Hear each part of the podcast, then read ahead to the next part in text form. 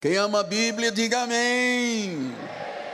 Ui, há 43 anos como pastor e há 48 anos como pregador, eu amo a Bíblia Sagrada. Eu aprendo todos os dias que eu prego e nós vivemos nesta igreja a palavra. Vamos orar ao Senhor. Oremos.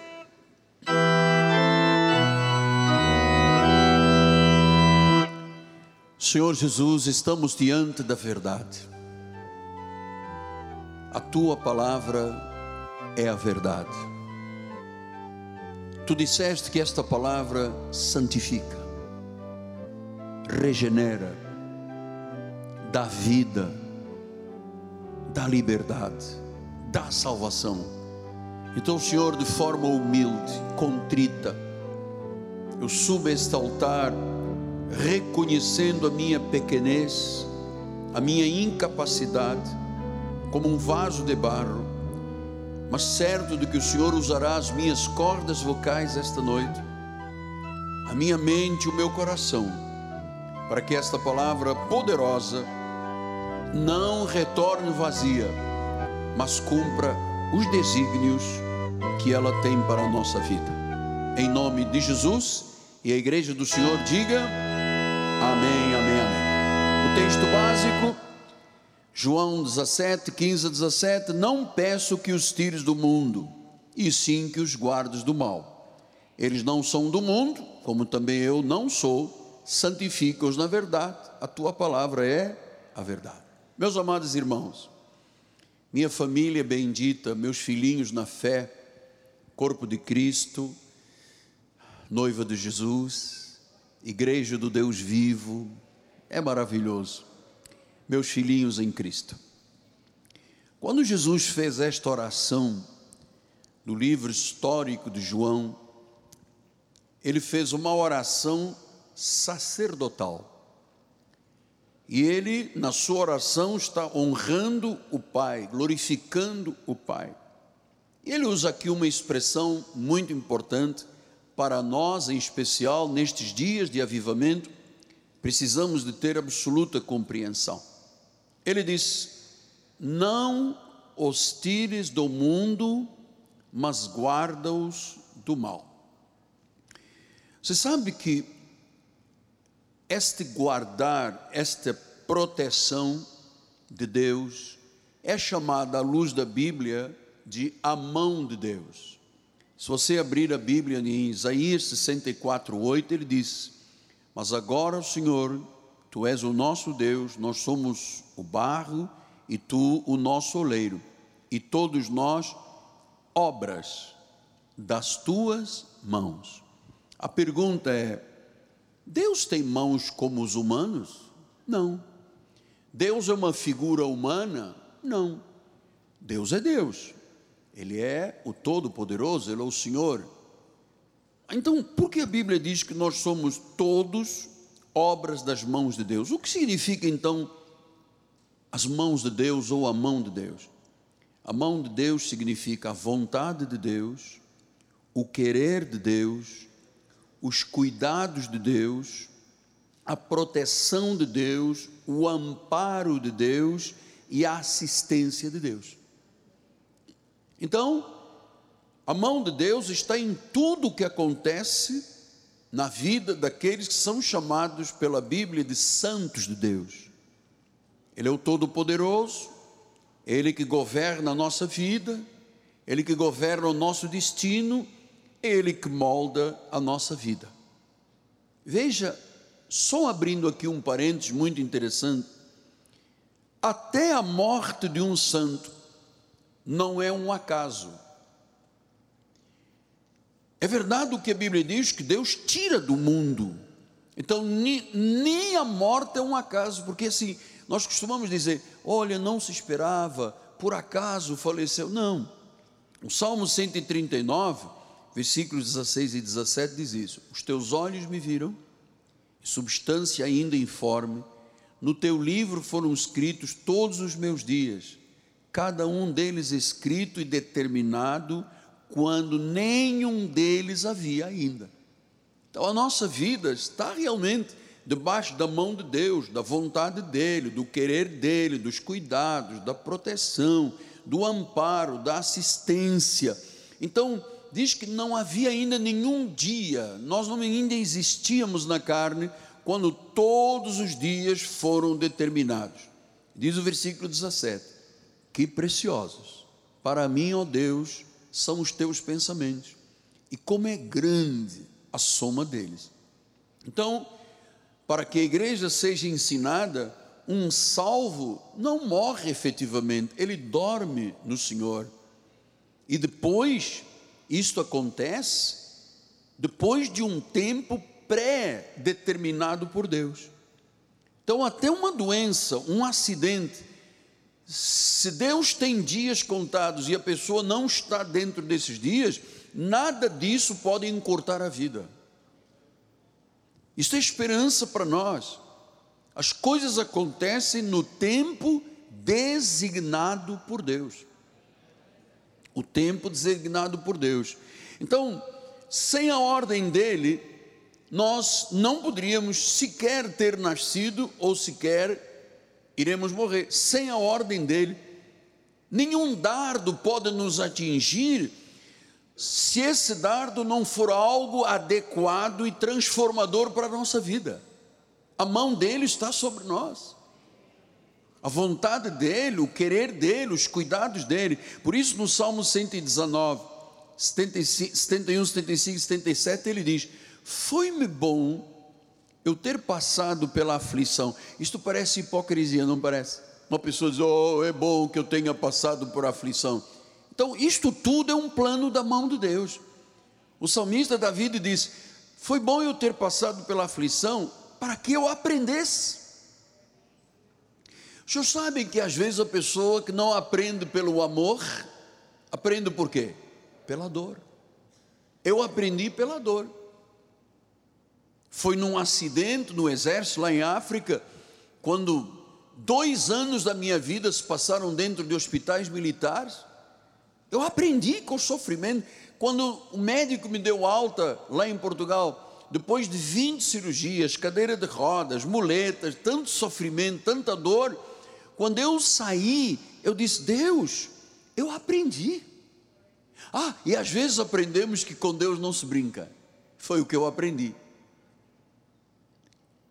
Então, meus amados, versículo 75: Bem sei, ó Senhor, que os teus juízos são justos e que com fidelidade me aflige. Então ele diz: até aquilo que parece aflição, dor, angústia, situações, isso tudo são formas de Deus trabalhar na nossa vida. Versículo 77. Baixem sobre mim as tuas misericórdias para que eu viva, pois na tua lei está o meu prazer. Então, muito interessante o Salmo 119, tem imensas declarações mas o que em síntese Davi está dizendo agora é que nós somos guardados pelo Pai, protegidos por Sua mão. Então nós não temos que andar ansiosos sobre nada da vida. Filho amado, ouça, não temos que andar ansiosos por nada da vida. Pedro disse isso: lançai sobre o pastor da igreja e ele que se quebre todo. Não diz: lançai sobre ele toda a vossa ansiedade, as vossas dores, as vossas angústias, os vossos medos, as vossas depressões, lança sobre ele, tem cuidado de vós. Não é isso bonito? Você quer dar um aplauso? Então agora vem Jesus e disse em João 17,15: guarda-os do mal. Amados, pela graça, o mal não nos pode tocar. Não nos pode tocar. O que disse Isaías 9,12? Do Oriente vêm os sírios, do Ocidente os filisteus, devoram Israel a boca escancarada, com tudo isto, não se aparta a sua ira e a mão dele continua ainda estendida. Talvez alguém tenha entrado aqui esta noite, ou alguém pelas televisões, dizendo: Puxa, o que será da minha vida? Ouça, eu sei que vêm sírios, vêm filisteus, situações, mas a mão de Deus, o cuidado de Deus, o amor de Deus, a, a, vontade, o querer, a proteção de Deus estão estendidos na nossa vida. Ai de nós se isso não fosse verdade. Isaías 42, 6 diz: Eu, o Senhor, te chamei em justiça, tomar-te-ei pela mão, viu? E te guardarei, te farei mediador da aliança com o povo e luz para os gentios. Olha, o que é que ele diz? Tomar-te-ei pela mão, pelo meu querer, pela minha vontade, pela minha soberania. 59, 1 do mesmo livro do profeta Isaías: Eis que a mão do Senhor não está encolhida para que não possa salvar. Então, eis que a sua vontade, o seu querer, os seus cuidados, a sua proteção, o seu amparo existente não estão encolhidas, pelo contrário, diz que nem surdo o seu ouvido para que não possa ouvir. Como Deus é verdadeiro, como Deus é real, como o Senhor Jesus Cristo é tão bom. 1 de Pedro 5,6 Humilhai-vos, portanto, sob a poderosa mão de Deus, olha novamente isto, para que Ele, Ele, no tempo oportuno, se você se submete a essa vontade de Deus, no tempo oportuno você será exaltado. Então, nós no nosso ministério, tudo atribuímos à graça soberana de Deus. Foi Ele que nos criou, não fomos nós que nos criamos. Vamos voltar lá ao Salmo 139, olha só, 13. Tu, pois tu formaste o meu interior, tu me teceste no seio da minha mãe, graças te dou, visto que por modo assombrosamente maravilhoso me formaste. As tuas obras são admiráveis e a minha alma o sabe muito bem. Diz que quando estávamos no ventre de nossa mãe, ele estava tecendo, ele estava trabalhando, nos formando. Eis a razão porque, à luz da Bíblia, nós não concordamos com o aborto. O aborto é permitido pelo governo se houver um estupro, uma cefalia, alguém que tem uma doença que o médico diz, olha, vai morrer a mãe ou o bebê. Então, algumas situações a própria justiça permite. Agora, simplesmente interromper uma gestação porque eu não queria ter este filho é condenável porque quem faz a gestação no seio de uma mulher é a mão de Deus, é o querer de Deus, é a vontade de Deus. Salmo 14 ele diz: são pensamentos admiráveis. Então é Ele que nos guarda.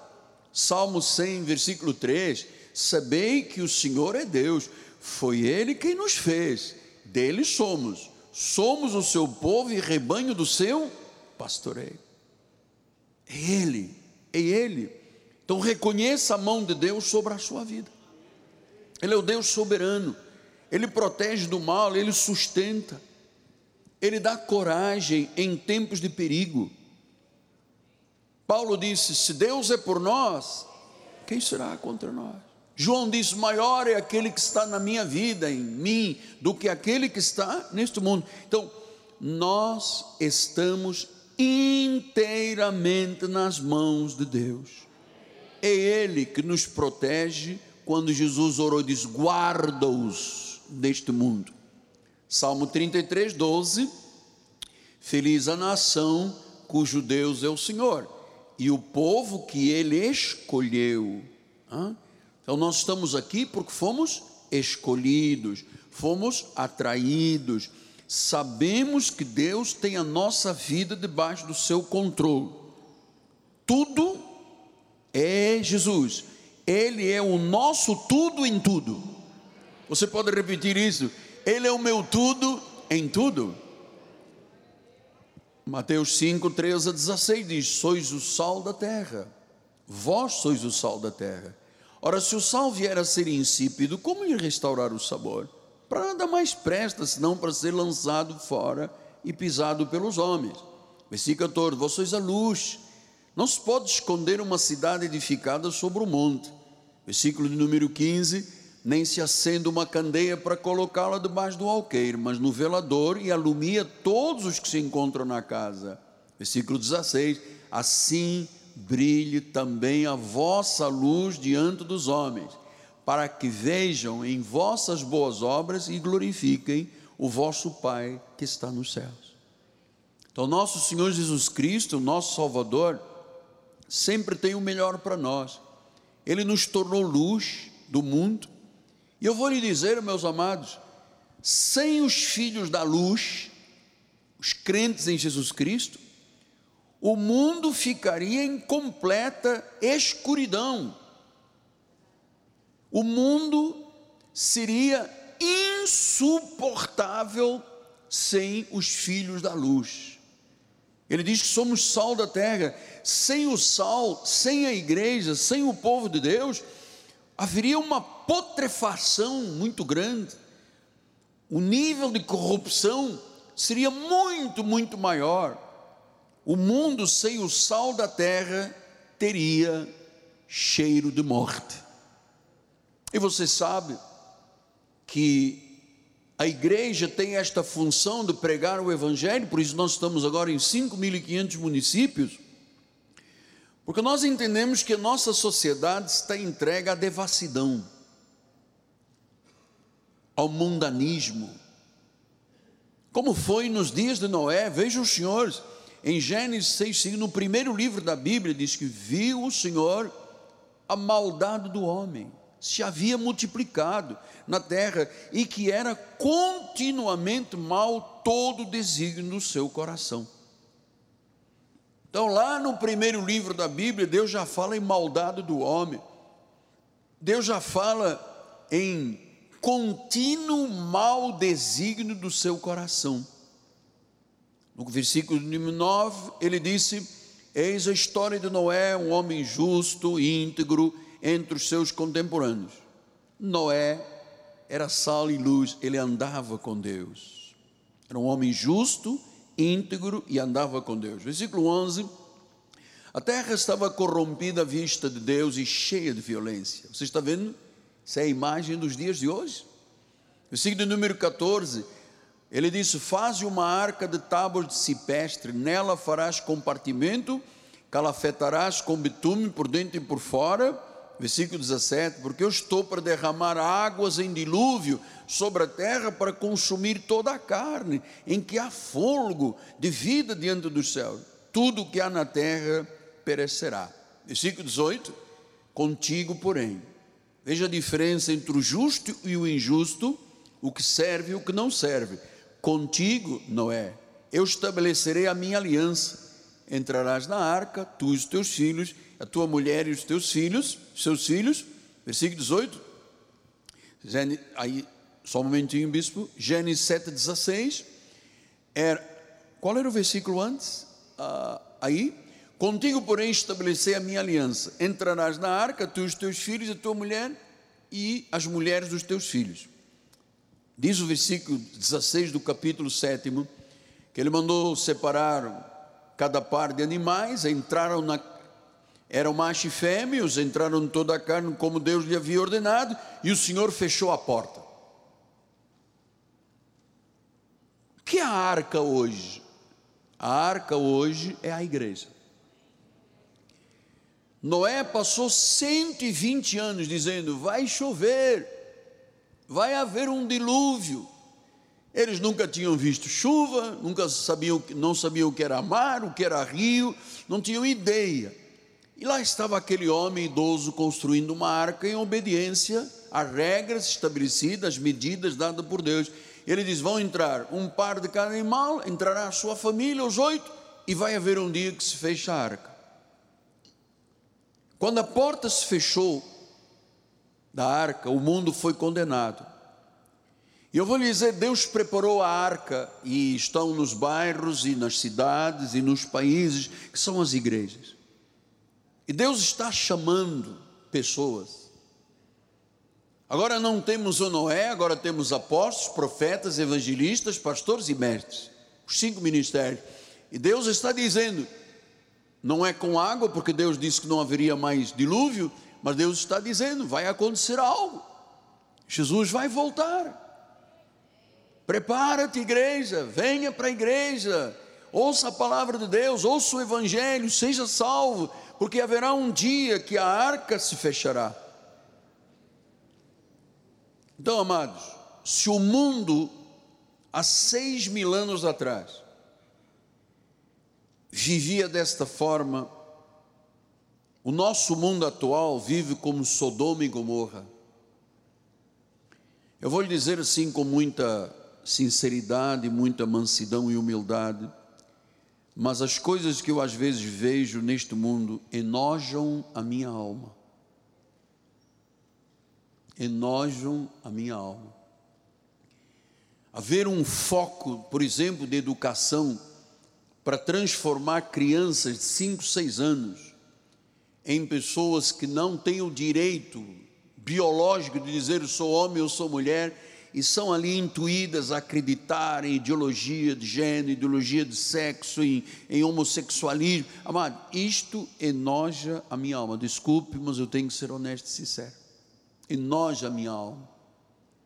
Eu não sei o que acontecerá com a educação no nosso país, mas os senhores sabem talvez melhor do que eu, que grande parte hoje das universidades que são do Estado, do governo ou federais, são lugares terríveis, onde há sexo livre, onde há droga livre, onde há tudo que é horrível, nojento acontece dentro. Eu não sei como é que serão aqueles que se formarão ou que se formaram nestes últimos anos dentro desse foco.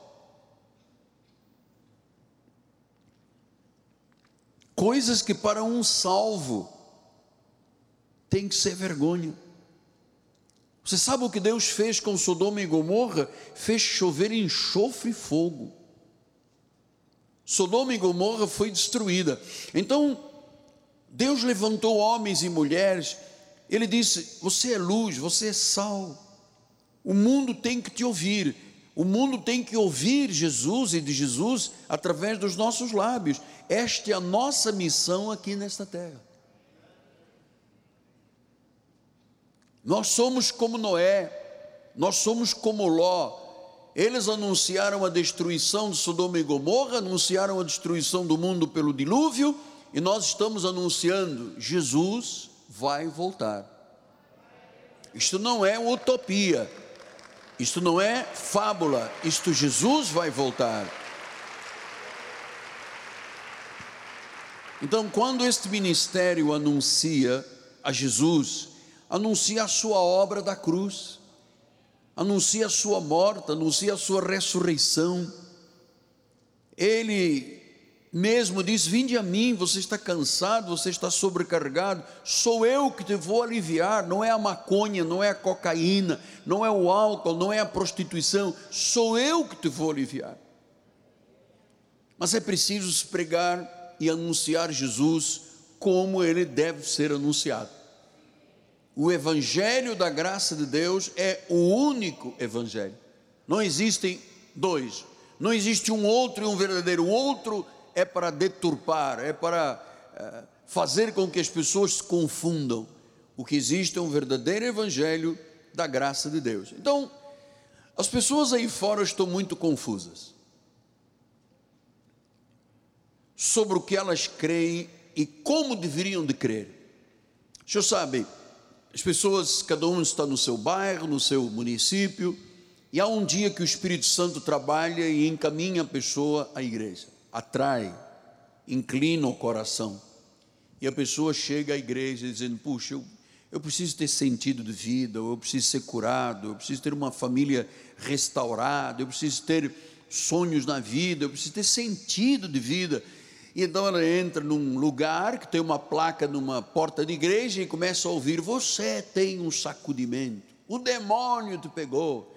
Leve este vidro de sal, coma e beba este óleo que veio não sei de onde, Jerusalém, a água que veio do Rio Jordão. Então as pessoas não sabem o que devem crer, em que, que devem crer. Então só o Evangelho eterno da graça de Deus mostra o verdadeiro caminho, de forma clara, completa, lógica, sequencial. Por isso eu preciso de voltar aos versículos de domingo de 1 de Coríntios 15, para o senhor guardar isto no coração. Nós temos vários visitantes que Deus de forma nobre trouxe esta noite. Ouça, a obra de Jesus é a obra da salvação fora, pode-lhe ser dito o que for, saiu do Evangelho, não há salvação, não há libertação, não há vida eterna, não há perdão. Então, Paulo escreveu aos Coríntios, ele diz assim, em 1 Coríntios 15, 1 a 4: Irmãos, eu venho lembrar-vos o evangelho que vos anunciei. Este evangelho está chamado Evangelho da Incircuncisão, está contido nas 14 epístolas de Paulo. Ali está o verdadeiro, o puro evangelho. Evangelhos significam boas novas, de grande alegria. Então ele disse: Eu venho vos lembrar do evangelho que vos anunciei, o qual recebestes e no qual ainda perseverais. Agora olha só: evangelho recebestes, por ele também sois salvos. Quer dizer que eu posso beber um litro de óleo de Jerusalém e não, o máximo que eu vou ter é uma úlcera, alguma coisa, ou vomitar. Mas o que que salva? O Evangelho, a palavra de Cristo. Por isso, Paulo disse ao Romano: Eu não me envergonho do Evangelho, ele é o poder de Deus para a salvação. Ele disse: Por ele, pelo Evangelho, também sois salvos, se retiverdes a palavra, se guardardes a palavra, tal como vos lá preguei, a menos que vos tenhais, que tenhais crido em vão. Versículo 3. Antes de tudo, então, uh, o que que Paulo está dizendo? Olha, a primeira coisa que você deve saber não é o nome de demônio.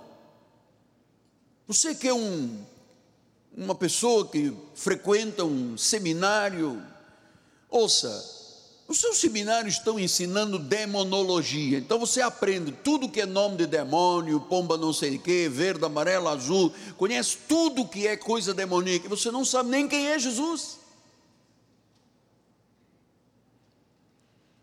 Então Paulo disse: antes de tudo, primeira coisa, o que é primordial, o que tem maior importância, o que? Vos entreguei o que também recebi. E agora vem a chave do nosso conhecimento. Ele disse que Cristo morreu pelos nossos pecados, segundo as Escrituras, versículo número 4, foi sepultado, ressuscitou ao terceiro dia, conforme as Escrituras. Aqui está o que é o Evangelho. Cristo viveu, Cristo foi condenado, Cristo morreu numa cruz, Cristo foi sepultado, ao terceiro dia ressuscitou, conforme diz as Escrituras. Esta sequência aqui se chama Evangelho da Graça. E eu disse aqui no domingo, eu gosto muito de estatísticas, então sempre ando em busca de estatística. 94% dos pregadores das mega igrejas, daquelas que são 500, 600 membros para cima, 94% não pregam o Evangelho. Só 6%. E nós, graças a Deus, estamos incluídos nos 6%. O que é que se prega hoje? Oi, isso, rock and roll, pagode, ah, música mundana, põe um, uma pintura na igreja toda escalafobética, faz não sei o que e tal, e vem os influencers, aqueles que dizem, não, a Bíblia está antiquada, temos que criar uma nova Bíblia, temos que adaptar a Bíblia para o LGBT, temos que fazer, então eles começam a tirar Deus da igreja e estabelecer um espírito mundano dentro da igreja. E agora, surpreendam-se os senhores, numa estatística, diz que o Evangelho, para grande parte, para 94% do povo que frequenta esses ministérios, o Evangelho não está na lista das 20 prioridades. Isto é estatístico. Quando perguntam a um crente que frequenta esse tipo de ministérios, qual é a tua prioridade? Casa, carro, casamento, carreira, viagem, vai, vai, vai. 20 prioridades. E nenhum diz: a minha prioridade é o Evangelho. A minha prioridade é a igreja. A minha prioridade é crescer na graça e no conhecimento de Deus. Não estão nas 20 prioridades, senhores.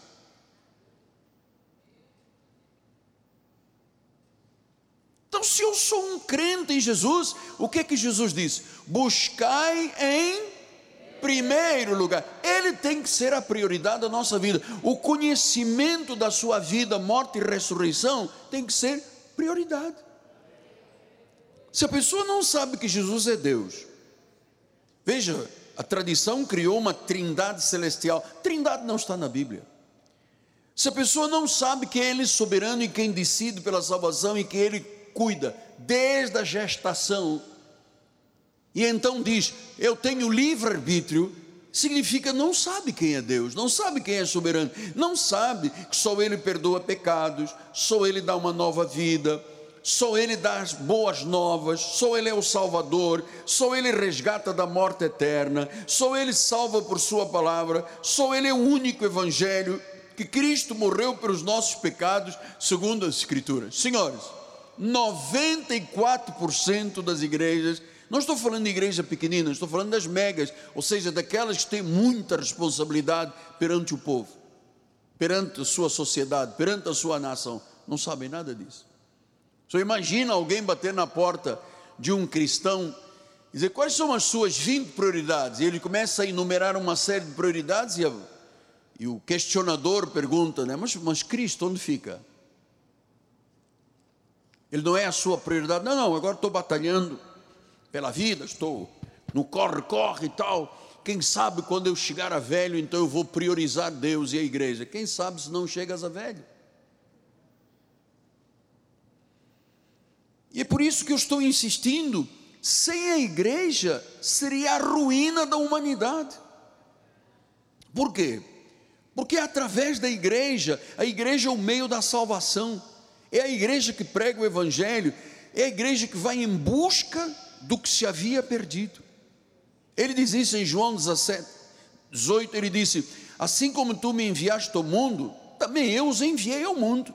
Versículo número 12 diz: Quando eu estava com eles, guardavas no teu nome que me deste, protegiam, nenhum deles perdeu, exceto o filho da perdição, para que se cumprisse a escritura. Ora, nós fomos enviados para o mundo, Deus tem uma razão por nós estarmos aqui, amado.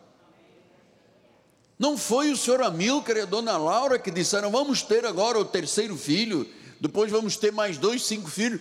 Deus sabia naquela hora em que eu estava sendo gerado, Deus não gerou ali apenas um feto que se transformou numa criança, não, não, Deus estava ali gerando um apóstolo, um profeta, Deus estava gerando você pensando na tua salvação, você sempre foi salvo, e só é salvo se conhecer o Evangelho. Apóstolo, me diga uma coisa. É, eu tenho uma amiga que frequentou 50 anos a igreja católica, nunca ouviu nada do Evangelho, não sabe nada do que nós pregamos nesta igreja, e ela faleceu. Ela foi salva? Não. É dói? Dói. Porque não, for, não houve Evangelho, não houve salvação, não houve Jesus. Pastor, e uma família que pertenceu a um ministério que nem se falava de Jesus, falava de demônio, desde que faleceu. Ela é salva? Não. Não ouviu o Evangelho. Você veja que tipo de responsabilidade a igreja deveria ter. Porque a prioridade da igreja é Jesus, é o Evangelho. Nós somos o meio e os instrumentos para salvar outros com nosso testemunho vivo, amoroso, nós precisamos de pregar o Evangelho eterno, nós precisamos de ganhar almas para Cristo. Ah, mas isso está fora de moda. Não está fora de moda, não. Isso é antissocial. Quem lhe disse que é antissocial e anti-intelectual? Eu sei que Deus não tem muitos sábios e poderosos, pelo contrário, levantou as coisas pequenas para envergonhar os grandes sábios e poderosos. Mas Deus tem muito povo nesta cidade, tem muito povo à tua volta, no teu trabalho, na tua família, no teu bairro, no teu município, e eles precisam de saber que Cristo é o Senhor e Salvador. Então ele nos enviou a esta terra para salvarmos outras vidas. E nós precisamos de responder sim a este propósito. Amado, você tem familiares, eu tenho familiares, amigos, parentes, aqueles que cruzam os nossos caminhos, os que trabalham conosco, os que andam conosco, precisam de ouvir a respeito de Jesus. Senão eles morrerão, irão para o inferno. É que os pastores não pregam isso, têm medo que a sua congregação não goste. Nós temos que pregar a verdade. A Bíblia diz que quando se prega a verdade, o povo é o que? A verdade liberta. Então você que é um patrão, você que tem empregados, ouça, diga aos seus empregados o que é o Evangelho, por que, que você é um homem de Deus, ore pelos seus empregados, fale do Evangelho, leve-os ao Senhor e Salvador, como apóstolo, pelo seu exemplo e seu testemunho porque o salvo é um meio para salvar os pecadores. Fale, fale com aquele seu companheiro do passado. Você sabe, eu quando fui salvo e saí do hospital militar, eu tinha muitos amigos dos hospitais e tal. Um por um eu levei à igreja, à Assembleia de Deus, um por um. Então, se eles eram companheiros de pecado, de coisas maliciosas, eu precisava demonstrar que isso tudo era o passado, era o diabo, que fizemos mal porque o príncipe das potestades do ar dominava a nossa vida, e você, com o testemunho, pode desfazer estes males, como eu fui usado para desfazer muitos males de pessoas que andaram na minha juventude comigo, depois no exército, fumavam maconha, cheiravam, não sei o quê. Eu, eu levei o que Deus fez na minha vida e desfez o mal na vida dessas pessoas. Se você algum dia levou alguém um cartomante, ou para ver os búzios, ou um gongá, um altar, ou uma obra de feitiçaria, agora você pode servir de Cristo para estas pessoas. Se alguém que está me ouvindo do outro lado levou pessoas a consumirem droga, álcool, prostituição, você tem obrigação de desfazer estas obras, porque agora você tem Cristo.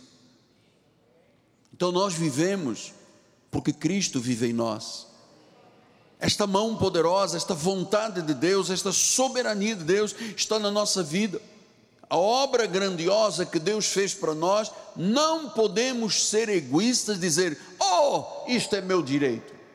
Porque você tem um familiar que, se você não pregar, irá para o inferno. Eu fui com a minha família, eu dei testemunho para todo mundo. Minha mãe foi salva. Meus irmãos conheceram o Evangelho. Minhas tias, minhas primas, todos conheceram o Evangelho. Portanto, eu cumpri a minha parte com a minha família. Então, nós precisamos de dizer: como é que Deus pega um pecador e transforma num santo? Como é que Deus pega um morto e lhe dá vida? Como é que Deus tira uma pessoa das garras de Satanás e o leva para os seus braços? Como é que uma pessoa tira das trevas para a luz? Isso tudo é obra do Evangelho. São as maravilhosas misericórdias do Senhor. E é Ele que, por sua misericórdia, pega uma pessoa tão imperfeita como eu sou ou você é e os transforma num santo. Transforma em alguém a sua imagem e a sua semelhança. A Bíblia diz que nós fomos aceitos no amado. E amados, nós estamos aqui neste mundo para pregar, falar, testemunhar, mostrar a graça de Deus e o que ela pode fazer no sofrimento, nas provações e nas tentações. Afinal, nós somos soldados da cruz, nós somos triunfantes da cruz. Desde a gestação, lá dentro do ventre da nossa mãe, quando Deus começou a tecer, Ele não estava tecendo apenas um homem e uma mulher, estava tecendo um filho dele. É você, sou eu, somos nós. E agora para quê? para nós reproduzirmos isto que Deus fez em nós, pregarmos o Evangelho, darmos testemunho, não termos vergonha, não deixarmos que um familiar vá para o inferno porque eu não tinha como falar, porque o meu irmão era uma pessoa, meu tio muito rico, e ele não admitiria, faça a sua parte, dê testemunho. Pastor, mas o meu marido, o seu exemplo pode ajudar a salvar o seu marido. A Bíblia diz isto, que pelo testemunho da mulher santa santifica o marido. Então, às vezes você pode não dominar teologicamente a Bíblia, você pode não saber homilética, exegese, hermenêutica, você pode não saber toda a teologia, não precisa, teologia é você. É o que você ouve nesta igreja. Por isso, em Mateus 12, 20, você diz: Ele não esmaga a cana quebrada, nem apagará a torcida que fumega, até que faça vencedor o juízo.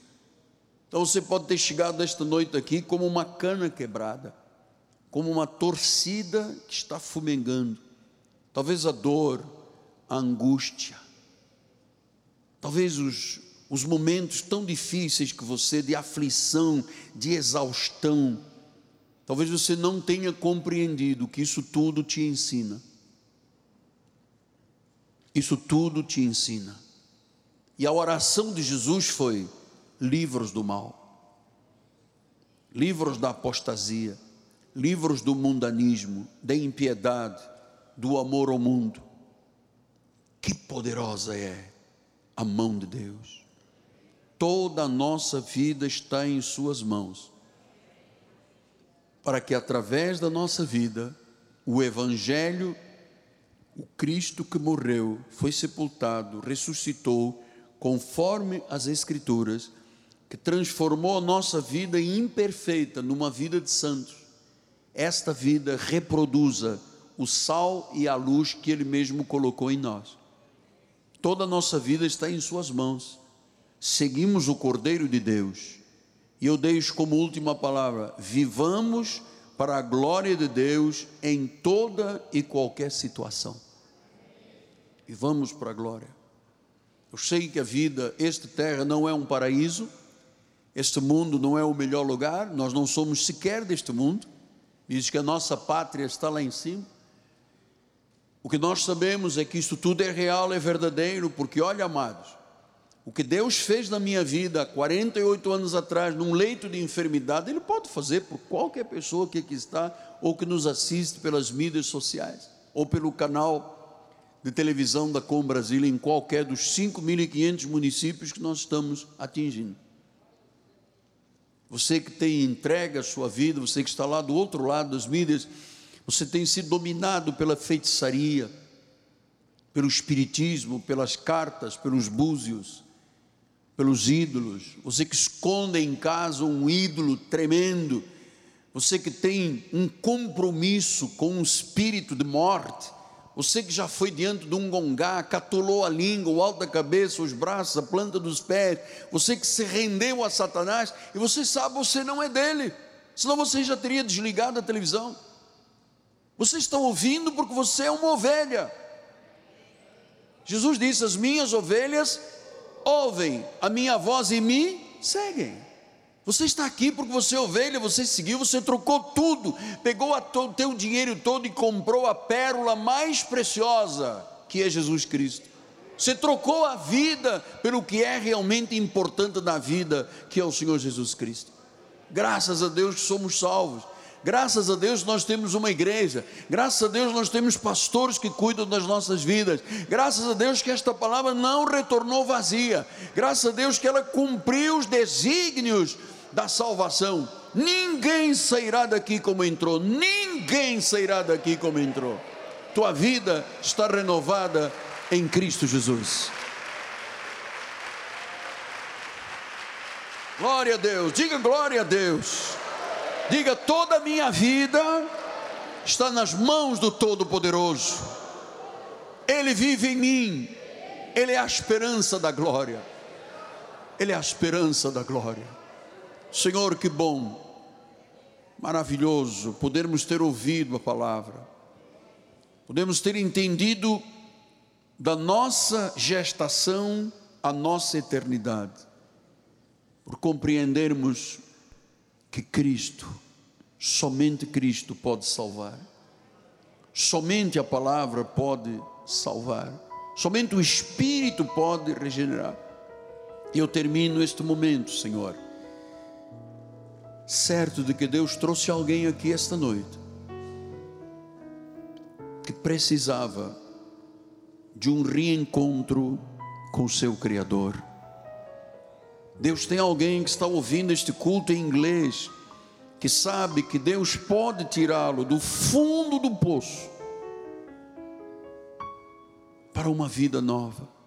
Você que está assistindo o culto em espanhol, que sabe que Deus pode te tirar do pó, do monturo e fazer-te assentar entre os príncipes. Você que está assistindo o culto em italiano, você sabe que se a tua vida estava dentro de um túnel escuro, uma luz se acendeu e o caminho da salvação está diante de ti. Você que está assistindo é surdo, não pode ouvir, mas está ouvindo e entendendo pelas libras.